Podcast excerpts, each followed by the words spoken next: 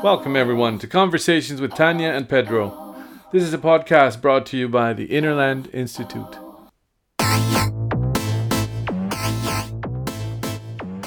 Welcome everyone, and thank you for joining us in Conversations. Today with us is Christina Jahn.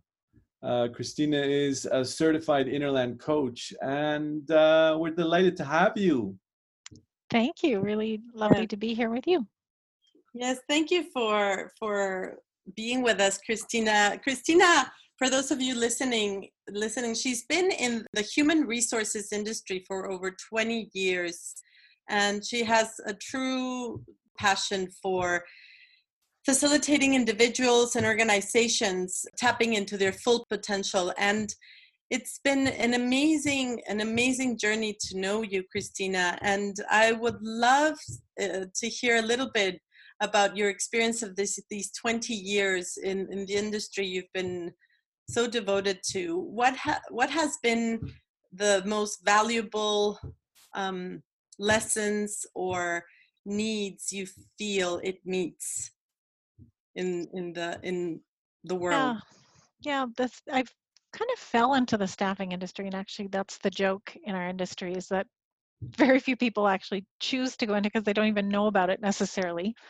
We fall into it and then we fall in love with it because it's all about connecting people.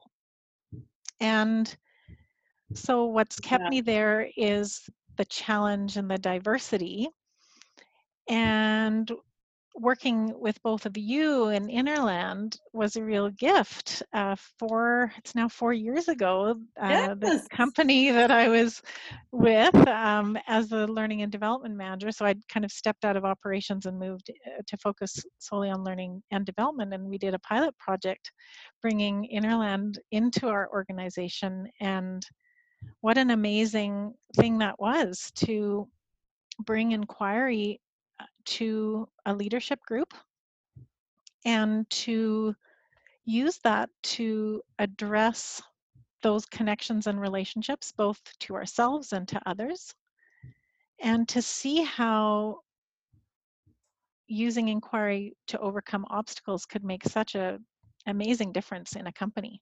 Yes. That was just phenomenal. So for those that are listening right now and just heard the word inquiry, in your experience, what is this thing? Yeah, I've been wrestling actually with how to describe this to people sometimes, because for me, it's such a rich field of play. So I've tried to kind of simplify it to just say inquiry is both an orientation to you're living in a way where you remain curious and open and willing to be wrong and willing to live in discomfort. And it's also a beautiful process by which we use questions to get ourselves unstuck or to open our perspective and to get greater clarity. Yes, and since you're in the business of connection and really living within our full potential, what do you feel has been in your experience the biggest obstacles people face in this industry and companies to fully connect with each other? I think one of the biggest obstacles is actually, our competitiveness relies on us to be extremely quick. So evaluating people quickly, responding to clients really quickly. And I think sometimes in that drive and that rush, we actually forget to just pause and breathe and actually notice. Mm-hmm. And the value of that is huge in terms of how we turn up for ourselves and for others. So that's kind of the simpler answer. I don't know if you want me to expand on that. Yeah, anymore. Well, we can expand a little bit, sure, as we go along, because I think that when we live in uncertainty or when the environment around us is very volatile or competitive or simply very very much about performance. We tend to put armors or, you know, just on, and to pretend to be stronger than we are, and to pretend to have things more under control than they actually are. And sometimes it's been our experience that that actually gets in the way of getting clarity and being able to connect with what needs to be done. Yeah, so it's counterintuitive. What have you noticed around that? Yeah, that really resonates, because I think, you know, in our typical corporate world that we think of, absolutely, you know, we're judged on our performance and we feel judged all the time, and, oh, I have to be good, and I don't just have to be good, I have to be very good, and maybe I have to even be perfect. And we have these thoughts that then limit us, and that armor you talk about, I think about it, it encases our vulnerability, but our vulnerability is where we connect. And so how do we engage with people, and how do we allow ourselves to open up that armor? Well, part of that is through inquiry, to say, can I connect there? And the wonderful thing is, when we open up that armor and actually dare to be vulnerable, dare not to know everything, that's actually where the exciting results happen. Yeah. I saw in some of our group sessions with you guys, you know, I'd look around the room, and all of a sudden the energy would shift.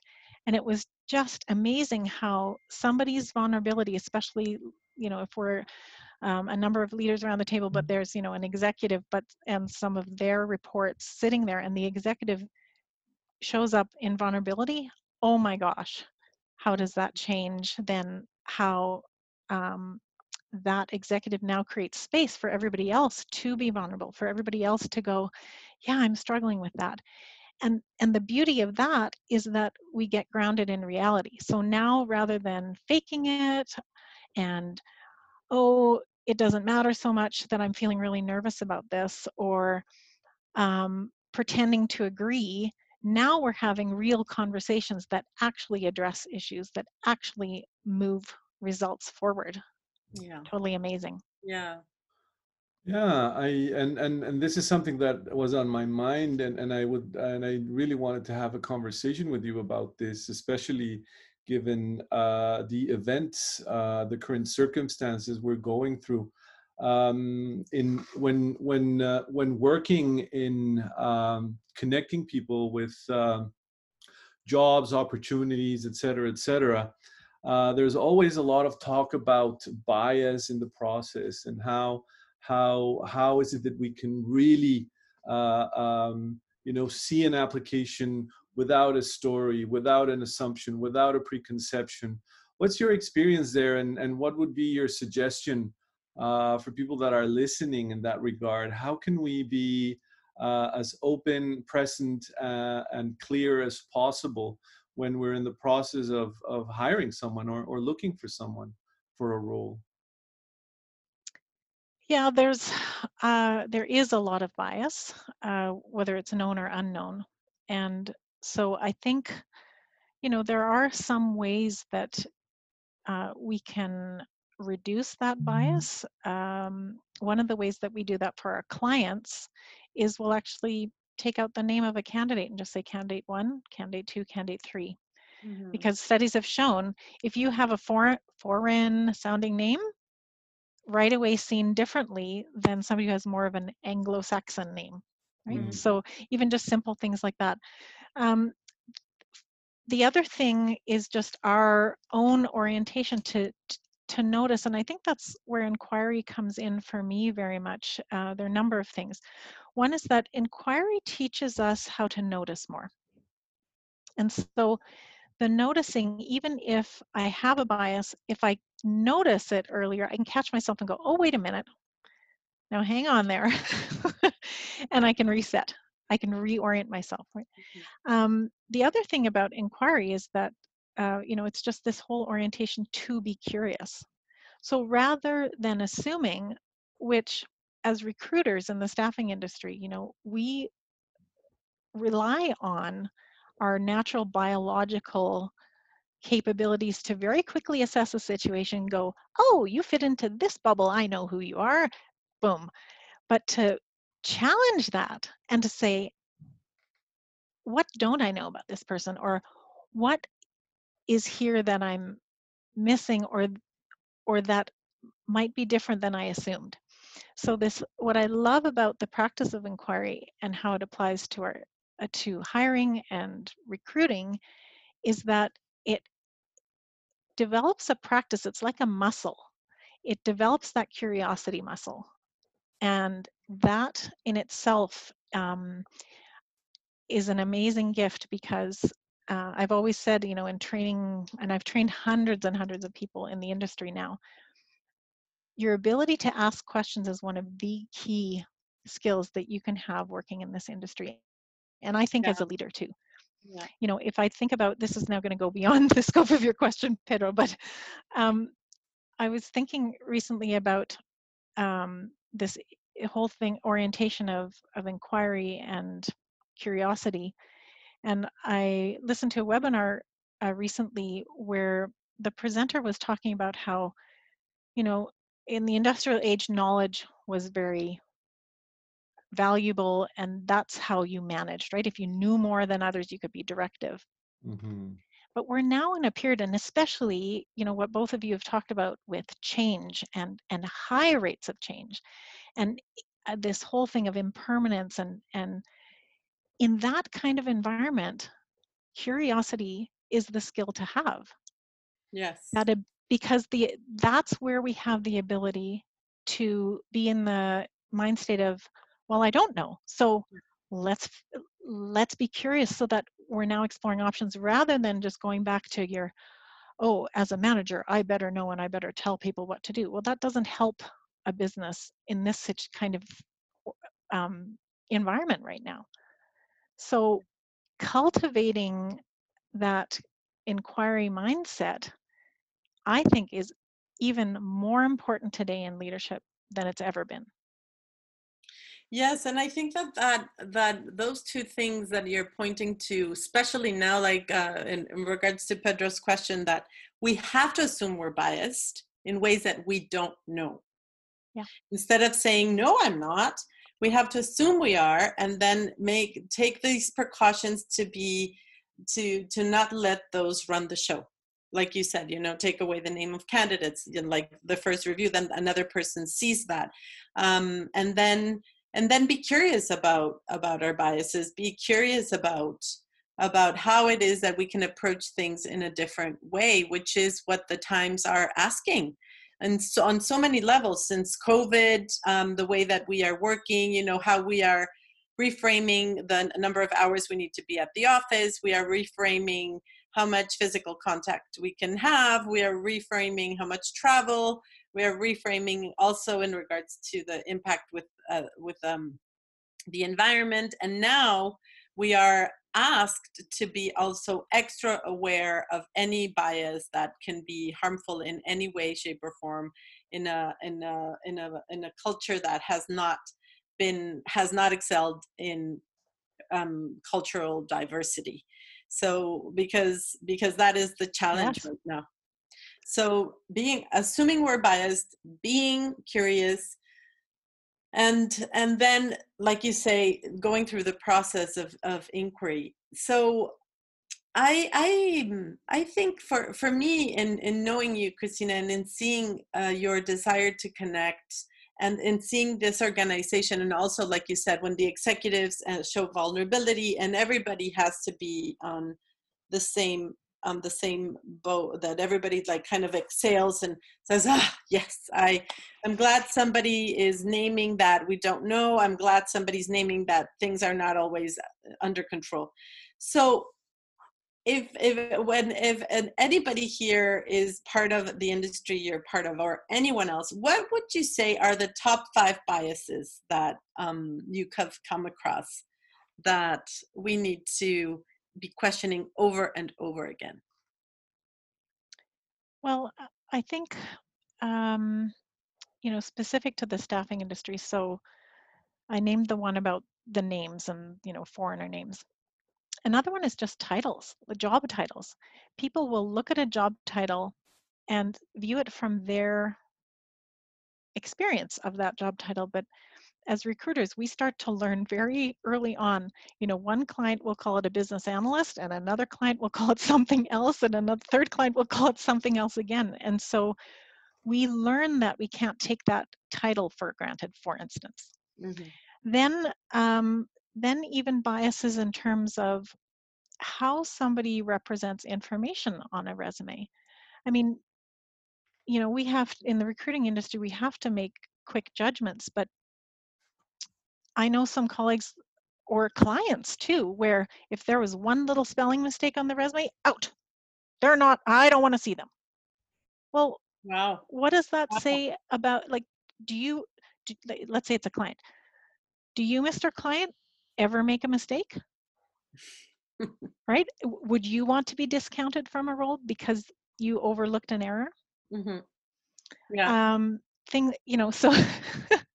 And then there are also biases in terms of when somebody turns up in front of them. So even if we don't obfuscate the name, but the name sounds Anglo-Saxon, but somebody turns up who actually is of some kind of visible minority.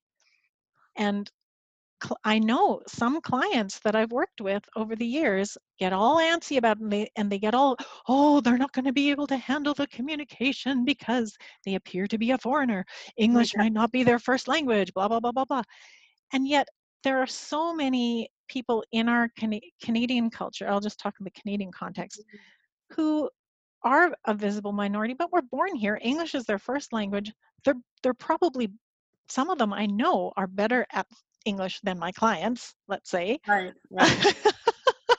So another total big bias, just in terms of visual. And then within the visual, like I can think of instances where I sent this lovely gal for an interview for like a reception admin kind of role.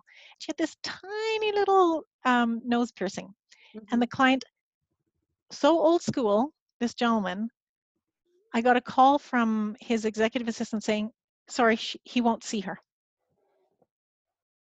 And that was just because of one little tiny thing about the presentation.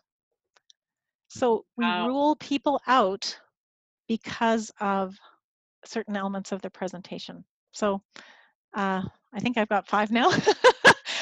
There are probably more I can think of, but those are common ones. Let's recap. So name? Recap them for us. Mm-hmm. So name on the resume, titles, job titles, mm-hmm. Then also overall kind of communication on the resume and or cover letter. Mm-hmm. And then presentation, just visual, like my first, without even talking to you, just looking at you in terms of visible minorities. And then even if it isn't necessarily about a visible minority, it's about other physical characteristics, whether that's piercing or tattoo or a certain hairstyle or how they dress or whatever. Yes. Yes. And I think that for that, going deeper and a deeper piece of the work that we're trying to look at Innerland and within our coaching, the coaches that are gathering together to discuss the recent challenges. I think we also have to go deeper as to how these 5 elements that you just mentioned have played a role in our experience. So we have to really understand what has been our experience with minorities, what has been our experience with foreigners, what has been our experience with different diversities in general. Yeah. Because if we're not aware of maybe some difficult experiences we've had, and this is why inquiry is so important all the time. If we're not aware, that's gonna actually inform as well. Even though it has nothing to do with those 5 elements, it has to do with my own experience that I haven't checked out fully. So this is what I love about the invitation to always, always, always be reviewing what has been the hardship, what have been the difficult experiences in our lives that we've had with cultural diversity, so we can name them, be honest about them, clean them up, so they're not unconsciously informing our relations. You know, as I hear you talk about that, Tania, when I hear you say, you know, what is our experience with it? I also think of what's our lack of experience with. Exactly. You know, we base our certain judgment or evaluation of somebody sometimes on nothing except what somebody else told us, not even our own experience or what the system or the whatever tribe we belong to, whatever group we belong to. Oh, we don't, you know, we don't with them, you know. That's an excellent point, to own that some of us make conscious choices to be in less culturally diverse groups. Absolutely. And why? I think it's easier. Yeah. You know, I think some people, it's like you naturally, I think we naturally gravitate to others that are like us, whether, and that can be on different sorts of fields, whether it's like, if I'm a really fit person, I like to be around other fit people, or it could be a race thing. It could be a religious thing. You know, if I'm of a particular faith, I feel more comfortable being around somebody of a similar faith because they get me. Mm-hmm. But how do we create space to be with people that are different than us? Mm-hmm. And that's the challenge, and that's the training, and that's the invitation. If we look at how the mind works, it's clearly known that we have a quick triggered mind, and then a slow processing mind. And the quick trigger mind is the mind that is making these assumptions, that is just assuming, oh, I feel more comfortable here or there, I don't feel comfortable here or I don't feel comfortable there, et cetera, et cetera. And this mind has a tremendous amount of influence in our lives, in our everyday lives. One of the qualities of that particular mind is that it is not conscious necessarily. That means it's not something that we're aware of, that it's actually happening. But there is I want to call it a slower mind, or we want to call it a more inquisitive mind, or we want to call it a more open mind. And this mind is the one that opens up, the one that goes beyond the assumption, the one that actually looks to the nuisance, the one that asks itself, what am I not seeing? What am I missing, right? As is one of the questions that we use in the inquiry model that we practice. And what I find fascinating is that I've learned in how many years have we been doing this, 15 or 20 years, I don't know, that this mind is like a muscle that we have to exercise. It's not something that we just wake up one day and say, oh, I'm going to be more inclusive, I'm going to be more less biased, I'm going to be more open. And it's something that just happens. If that was the case, you know, the pain and suffering we're going through by not being opened and by being biased, we would have resolved that a long time ago. And so the invitation is for us to open up to this retraining of our minds, to this exercising of this muscle that actually allows for us to perceive beyond the quick assumption or beyond the quick projection. And I think in the field of staffing, in the field of connecting people, as it is in the field of education, it's a very important thing to exercise. And so, I wanted to ask you, Christina, what are your plans for the future? You know, knowing all this, having the tool that you have, having the you know, the hopes for a better world, for a more connected world, for a more open world. What are your plans?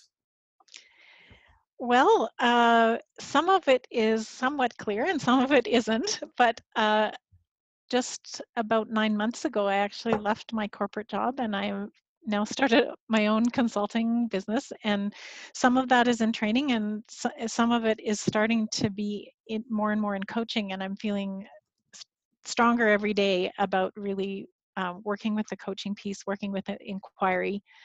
I just recently got my first, what I called inquiry circle going, where I invited a number of people to join me to explore. Mm-hmm. And it was really exciting to do it. I was a little nervous at first. And after the first session, I just went, oh, why was I so nervous about that? Like, because when we come to inquiry with the open mindset, like I was used to being the trainer and having to know everything and having the whole plan together right away at the beginning for the whole session. And then I inquired on that and realized I don't need to do that. I just need to have the dates so that people have them in their calendar. And I'll think about the first session and then I'll see how it goes. And that was the perfect way to do it, because then each session flowed from what was present. Yes. And then that's the most meaningful for the people who were joining me there. Yeah. The other thing that I love about working with inquiry is that I'm not the expert. I'm just a practitioner who is sharing this with you. And I love that orientation. It's such a beautiful way to be in the world and to live really the principles of inquiry a bit more, right? To say, I don't know everything, right? I'm willing to be wrong. I'm also humble that I'm not the expert. I might have a bit more experience with it, but let's try this out. Yeah, because every challenge that life throws at us requires us to have a beginner's mind again, because it's new. We've never been in these circumstances, in this intensity, in this way before. So that requires a beginner's mind. So I'm going to ask you this again at the end, but just let's do it. What's your consulting company called, and where can people find you? It's called after me, so Christina Jahn Coaching and Training, and the easiest way is to find me on LinkedIn. So if you just put in my name, Christina, and my last name, Jahn, you'll find me. Wonderful. And also, being an Innerland coach, you have Christina at innerland.com as your email, and people can find you that way as well. Absolutely. But so, what I was thinking, listening to you both, with this novelty of again the circumstances we're living in, what do you think about this idea? A lot of the fear and a lot of the bias that we can experience, and you were saying, Christina, before, you know, that sometimes we're just innocently gravitating towards things that are more simple, that feel more familiar, that we have more, you know, that feel safer, that are just more familiar.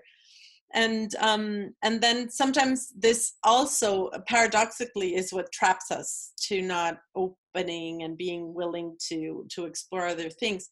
What do you guys think about this? This is a very simplistic binary format, but I think that a lot of that is guided by the survival amygdala-based thinking that basically says that there is not enough for all of us. So it's a mind of lack. It's a mind of you or me. It's a zero-sum game, and it's a competitive mindset that says we have to grab what we can while there is something to grab or to conquer, and keep it because we don't know if there's going to be enough later.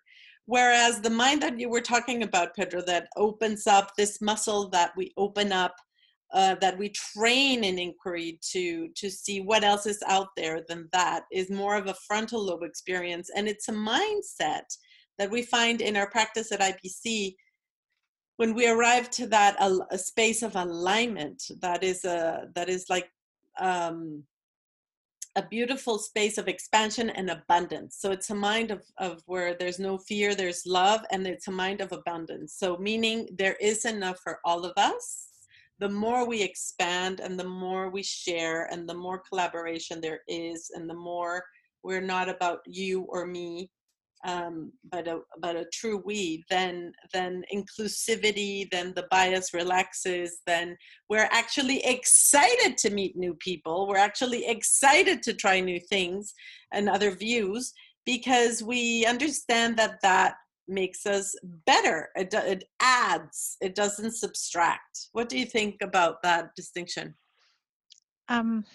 What is really resonating with me right now in what you said is this idea that through this inquiry process and through our opening of our perspective, we actually connect to what is we recognize in the other person what is in us, and the other way around. And so that inclusivity that you talked about is inherent then when we actually open up our perspective enough to see ourselves in the other. Yeah, that's the gift. I think the zero-sum game kind of touches on this assuming that the best candidate would be someone with a particular name, or when you are making that, it's kind of either or, right? It reminded me of what you said. It reminded me in my own experience. I actually had that a person that worked in staffing many years ago actually said that to me and said, "Be careful, because your opportunities are limited." And so for me, it was quite shocking. And going into a zero-sum game in my mind, there was no other option but to anglicize my name or see what, you know. Try to do something to address this issue rather than just opening up and saying, this is something that I'm going to work with. I'm going to work with. Your strength is in your diversity. Exactly. Yes. I'm going to work with and not against. Mm-hmm. The moment we see a challenge and the mindset is opposing, it turns into defense, turns into pushing, rather than turning into noticing and realizing that if that is the case, it's an engagement process that needs to happen rather than a zero-sum approach, I think. Mm-hmm. Yeah, absolutely. I was just thinking about how I think when I was younger, it used to really piss me off when I had clients who were very obviously biased, and in one way or another. I was just thinking about an instance where I was staffing for an administrative role, and they said only send women, and so I deliberately sent a man in the candidate pool because I was just like, how dare you do that? Yeah. But I don't, like, reflecting back on that, you know, it made me feel good to do that. But I don't know if I changed their mind at all. I'd probably just pissed them off, and maybe I just cemented their views even more or something, or I don't know. But it's funny how, or like funny, strange how we limit ourselves so much in our thinking. You know, in ways that we know, and sometimes that we don't even realize. And I think that's for me, that's where the beauty of inquiry is too, is that in examining something, there's always some little nugget or something more that comes out of the inquiry process. You know, for me now, having practiced it very regularly for 4 years, I mean, I recognize the thoughts sometimes, you know, and I go, oh yeah, that's that one, and oh, I know the turnaround or the opening or the whatever. Mm-hmm. But I bring it to inquiry anyway, mm-hmm. and there's something else that I didn't see before. Mm-hmm. Yes, the beauty of it. There's always something more for us to learn, and I think that for me ties into your abundance, what you talked about as abundance, Tania. That it's expansive. Like there isn't a boundary. and that's what will get us out of any pickle, you know, to resource each other from that space of expansiveness, to not over rationalize, to not think we know, to not to be aware of our previous experience, and to be willing to question and not have them inform, you know, negatively or in any other way, the new encounters we have. So, yeah. So what do you wish if people listening are curious about this practice, what would you recommend they do? What do you think, what has been in your experience a nice entry point to this practice? I think you just have to dive in. I mean, I know at Innerland, you guys offer some really great courses that I've referred a number of people to too, who were you know, just curious about that. I think that's what, I mean, you guys are some amazing guides for that. So that's my strongest recommendation. And if that's not possible for somebody, let's say with the timing of a course or whatever, then reach out. And I know you guys have a bunch of resources. I have some resources that I can point people to. You know, you can even just start to take a look at some of that stuff in terms of what's out in the, you know, the interweb. And to start to engage with it, right? Yes, because they could even contact you for your inquiry circle or for coaching sessions. Yeah, there are all sorts of ways that people can start to engage with it. So start some conversations and see what works for you, and then see where it takes you. But definitely just dive in. It's kind of like swimming. You can't learn it in theory. Like, you have to get into the pool, and even if it's in the shallow end, but you have to get in the pool. Yes. And this is something very interesting, and this is something that we experience quite a lot in what we do and doing what we do. And that is, sometimes it's difficult to describe it, and the invitation is just try it. And what would you say to someone that would ask for a little bit more? Okay, I'll dip my finger or I'll try it, but tell me a little bit more. I think realize that, let's say you've just had one little experience of that inquiry process. Mm-hmm. What I would say to you is, you've just touched the tip of the iceberg. So if what you experienced resonated with you at all, mm-hmm. go for deeper.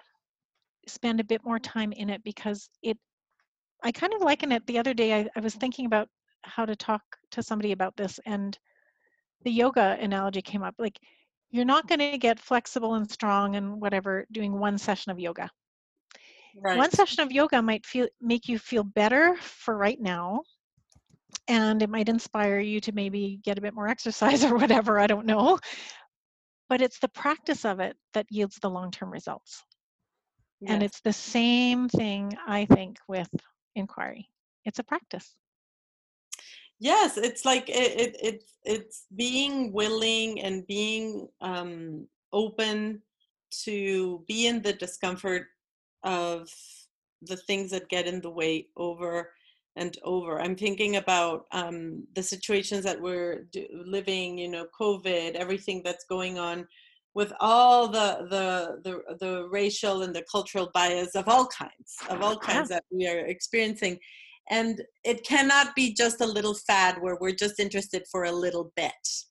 This is a marathon, and we have to commit long-term to removing the bias and the obstacles that we've inherited, that we've been harboring, and that they need long-term methodologies. And that's why, if you're listening to us, we invite you to check out innerland.com. We invite you to look for Christina Jahn in LinkedIn, and, you know, to just really open your mind to a methodology that can take you into, like Christina says, deeper, long-term undoing of the beliefs and the bias that gets in the way of living in a world of abundance, in a world of inclusion, in a world where diversity is not a threat, but it's something to be celebrated.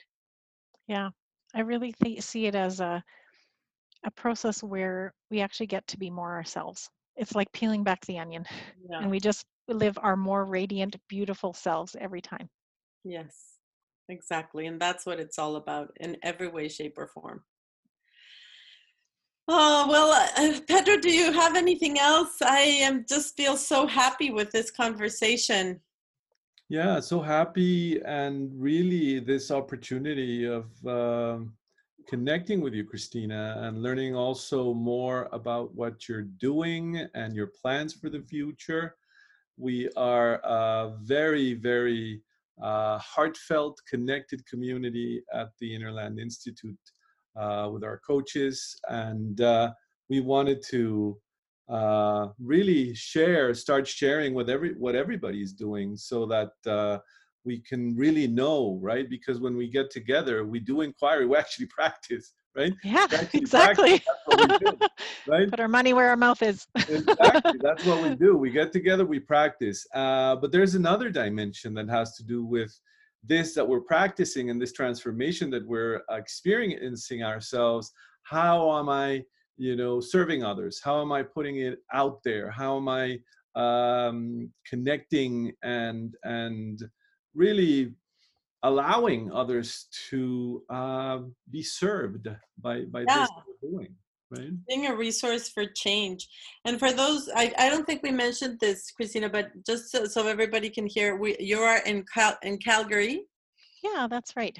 Yeah, and so anybody that's from that area can actually probably connect with you easier in being local, and of course globally, anybody with all the technology that's available. Yeah. These days, everybody's connecting across the globe as it is anyway. People are getting more used to that rather than going, oh, I have to find the local person. So yeah, it's neat to think. That's one of the aspects that I've loved about this, is that there's actually this huge opportunity to work with people all over the place that are just open to this. So yes, so amazing. Well, Christina, thank you so much for being willing to share, to be in this conversation with us. Thank you for putting it out there. Thank you for doing your Increase Circle and sharing this with the people around you. Thank you for your presence and being such a positive, beautiful presence out there in the world. Oh, my pleasure. And thank you for having me here as a guest. I always enjoy my time with you. Yes. Thank you. Okay, everybody. Well, see you next time, or I'll hear you next time in our next podcast and conversations with Tania and Pedro. Have a wonderful rest of your day, wherever you are. Bye, everyone. Thank you, Christina. Take care. Bye. Oh, oh, oh. Oh, oh.